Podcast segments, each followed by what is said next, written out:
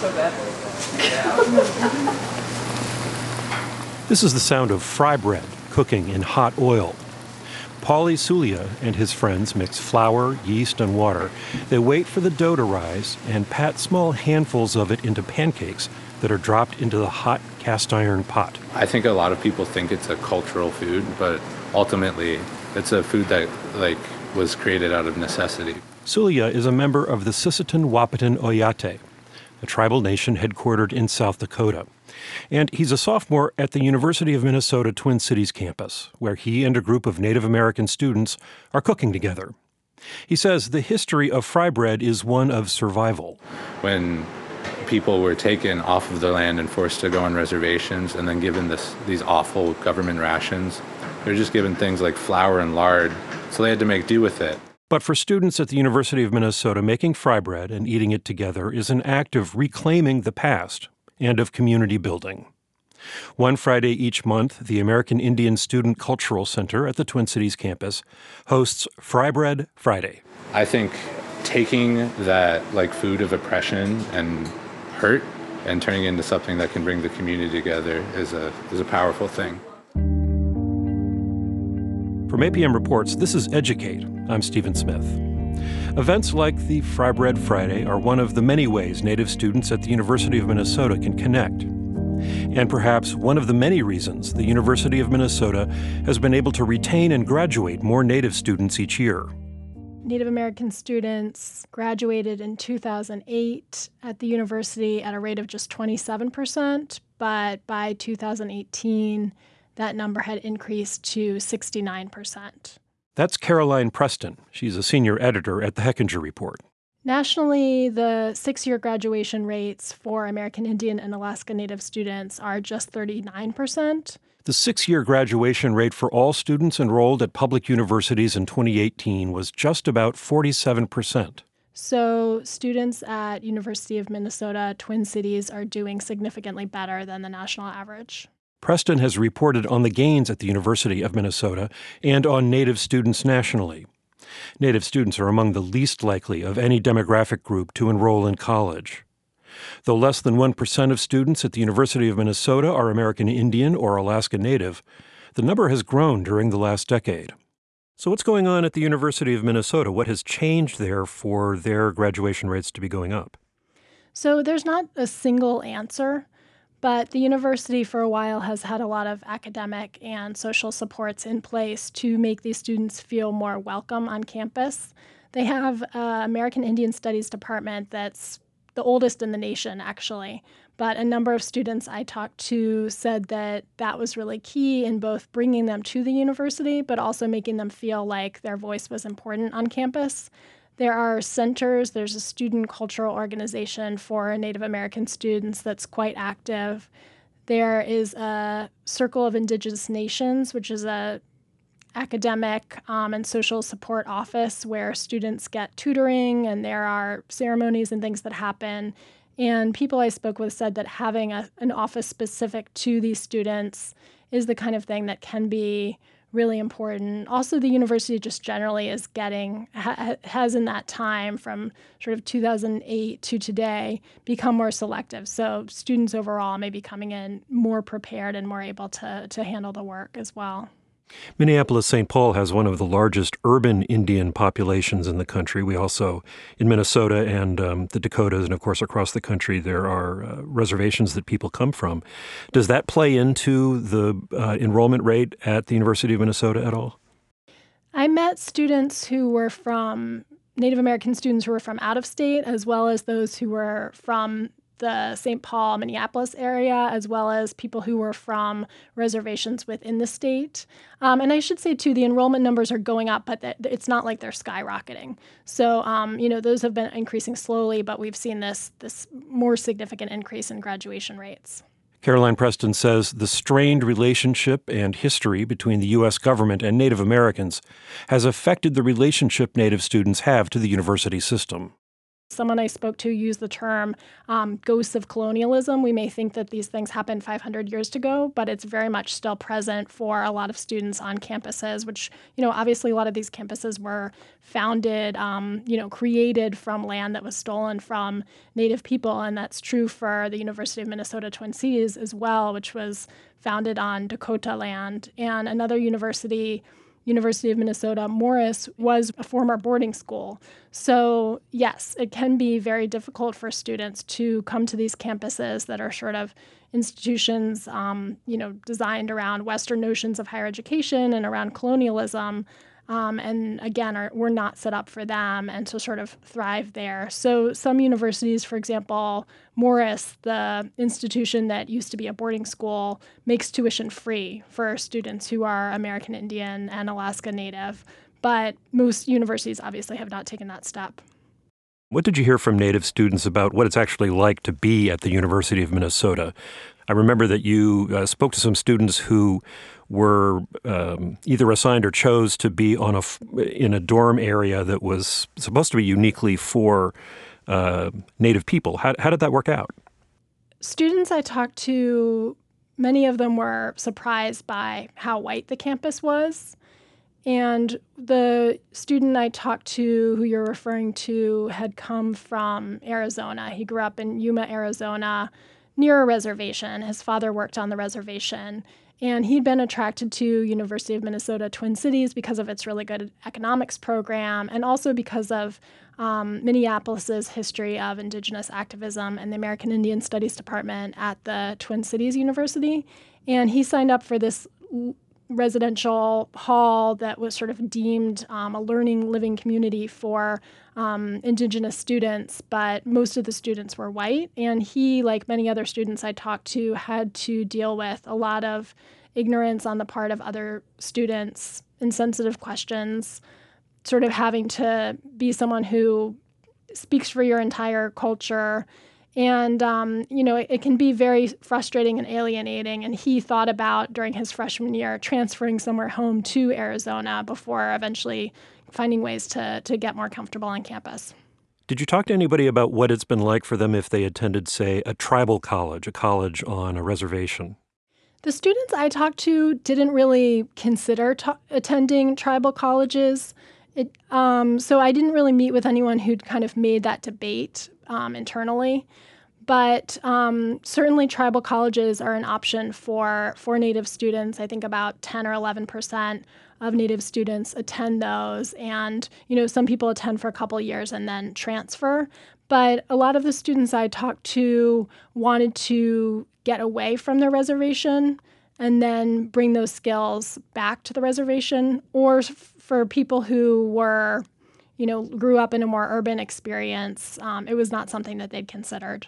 What about other colleges in the country? Are there any other places that have uh, the same sort of level of Native American attendance, and, and how are they doing? There definitely are universities with um, higher levels of, of Native attendance. Um, it's still at the University of Minnesota. Um, about l- less than 1% of the students are American Indian or Alaska Native. And then for students who identify as American Indian or Alaska Native or another, or and another group rather, it's still just about 1.3%. So there are definitely schools with, with higher populations of these students. Um, by and large, universities have a lot of struggles in terms of um, serving these students because they're such a small population. Universities haven't really been sort of pressed in the same way um, as they have with some other racial groups to make them a part of conversations around inclusion. And that was something that the president of the University of Minnesota system said that she'd like to see happen that Native American students should be part of the larger conversation around inclusion that's happening, albeit imperfectly, within higher education more broadly. And for example, the University of Minnesota has the Circle of Indigenous Nations office where students come in, get tutoring, and there are ceremonies and things like that that happen.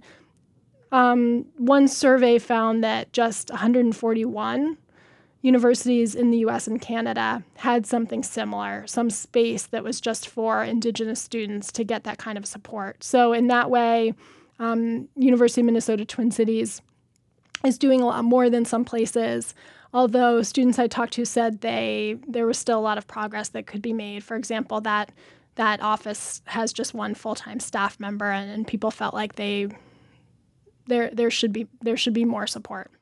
Zooming out, why has college completion on the national level been so slow to improve for Native American students?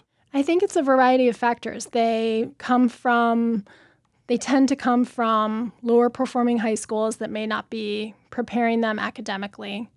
They face more financial challenges than typical white students. And then colleges have not been very good about making them feel welcome on campus and helping to overcome some of the, the stereotyping and racism that they are likely to face.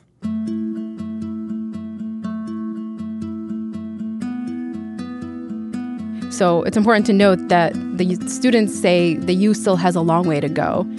Riham Feshir is a senior reporter at Minnesota Public Radio.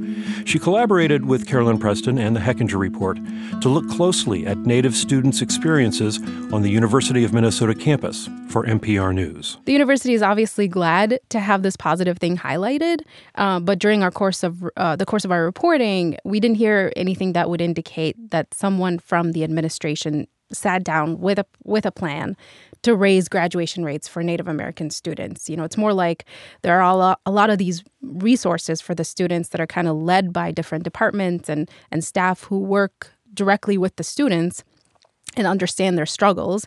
And they involve elders in that, don't they? They do. They have something called an Elders in Residence program, and um, it's an opportunity for students to connect with Native American elders and connect with their Native American heritage and culture. It happens at the Circle of Indigenous Nations, and uh, you know they first piloted this program last year. Then they saw so much demand for it the students were craving these kinds of interactions so they decided to bring it back this year and you know the office invites an elder every Friday. They visit with the students, they chat about culture, tradition. Sometimes they practice speaking their Ojibwe, and sometimes the elders would lead ceremonies with culturally significant objects, objects like eagle feathers and tobacco and drums and songs. You talked with a fellow named Tadd Johnson who acts as a liaison between the U and regional uh, tribal nations. What is his work like, and what did he tell you about how Native people in the upper Midwest perceive the University of Minnesota? So Tadd Johnson actually works out of the Duluth campus most of the time, but he does um, oversee a lot of the programming system wide. And you know, he came to the U to help the U work with the tribes to figure out what they need to attract Indigenous students to the university. Um, in, in, his experience, the tribes want to send students to places where they can study tribal administration. You know, they they need to go back home and fill the jobs on the reservations. So he's trying to get the U of M to collaborate more with the regional tribes and ask them what they want implemented, and then go to the U and figure out how they can make that happen. So, um, this is an interesting thing that that he told me. You know, he, he said the U needs to humble itself and be open to learning from Indigenous people. He mentioned medicine, forest, wildlife, you know, as examples of study areas that the U can seek the tribe's knowledge in. What did the students that you spoke to, the native students, say about what it's like to actually go to the University of Minnesota, which is a large campus in uh, you know an urban metropolitan area? Some people are from the Twin Cities, but I imagine many come from uh, much smaller communities. That's true, um, and the word or the phrase to describe it is culture shock. Um, they, you know, especially for those who grew up in, in Indian country, it's a different experience. It's a huge campus. They have big lecture halls. Um, and, and many of the students are sometimes the only American Indian students in their settings. So they have to answer questions about their culture and heritage um, and just speak for the entire community a lot of times. Um, some students still feel like they don't belong on campus. Tell us about the student Dustin Morrow who you interviewed at the university. Dustin Morrow is 33 years old. He's a non traditional student. He grew up on the Ray Reservation in Wisconsin. He went to Hayward High School and then community college studying Ojibwe. That's all I did was study Ojibwe, you know, um, eat, breathe, dream in Ojibwe, that kind of stuff. Um, he graduated there back in 2014 as a valedictorian of his class. Then he started working for his tribe's vocational rehabilitation program. So his job was to help high school students transition from high school to college to the workforce or the military, whatever they wanted to do. And then one day he was scrolling Facebook when he came across an ad for the University of Minnesota's Ojibwe language program. And it was um, a bunch of other students that were just, it seemed effortless. And I was like, oh man, this is where I want to go. And I kind of toyed around with the idea of applying for two years because, you know, I grew up on the res, didn't, never really left. And um, it's actually kind of like daunting for someone to leave the res for the first time, especially coming from a very rural area into the city. So, um,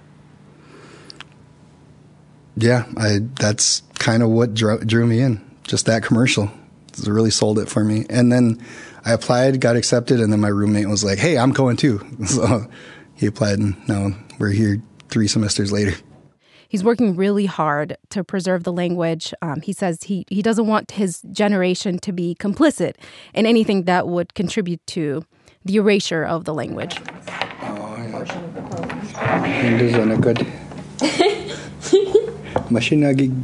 this is Dustin Morrow and another student I interviewed, having a conversation in Ojibwe. Her name is Gabby Farrell. Uh-huh.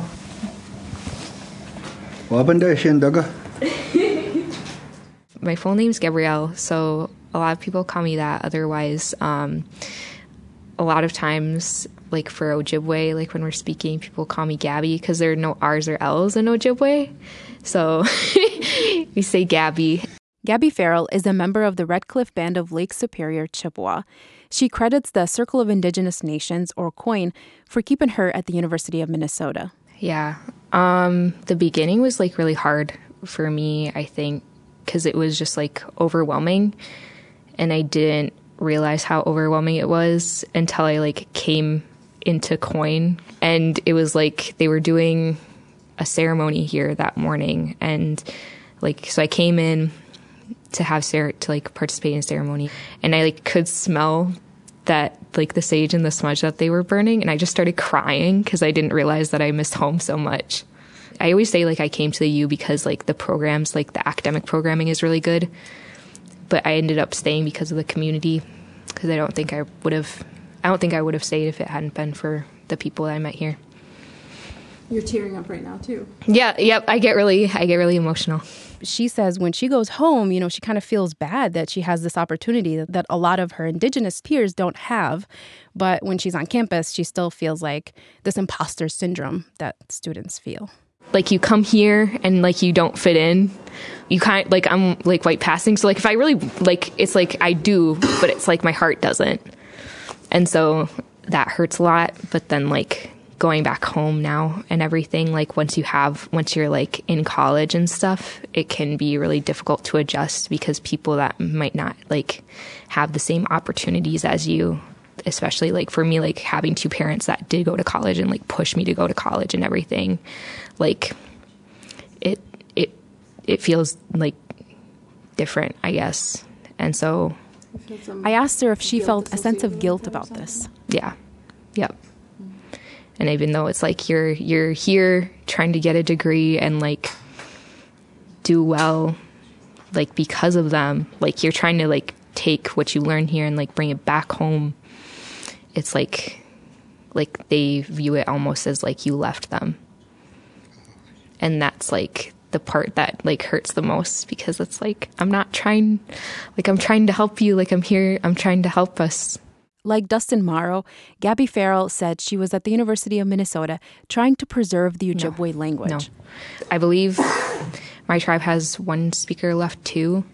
Um, my grandma knows like little bits and everything, but the last person that really like spoke was my great grandma. So. Now she has her eyes on graduation. Yeah. Um, so the goal is to graduate. and then I also, so I like intern for the Great Lakes Indian Fishery and Wildlife Commission. And so that's kind of, that's where my heart is. Um, I like, I work for the climate change program. Um, and so that's kind of what I want to do is specializing in traditional ecological knowledge because we, we do interviews and like stuff like that. And I'm trying to, I, like, I want to integrate more Ojibwe language into the interviews themselves um, and be able to use them not only as resources for like environmental issues, but also for our language. It's kind of the goal. Gabby Farrell wants to take her Ojibwe language skills and her college degree back home, back to her tribe. So does Dustin Morrow. They want to share the language and encourage others to study it too. That's it for this episode. Tell us what you think. We're on Twitter and Facebook at Educate Podcast, or send us a note to contact at apmreports.org. And you can find the reporting from Caroline Preston and Riham Feshir on the University of Minnesota's efforts to graduate more Native students at hechingerreport.org. This episode was produced by Alex Baumhart and Sabby Robinson and edited by Chris Julin. It was mixed by John Miller. We partner with the Hechinger Report, a nonprofit independent news organization focused on inequality and innovation in education. Support for APM Reports comes from Lumina Foundation and the Spencer Foundation. I'm Stephen Smith. Thanks for listening. This is APM.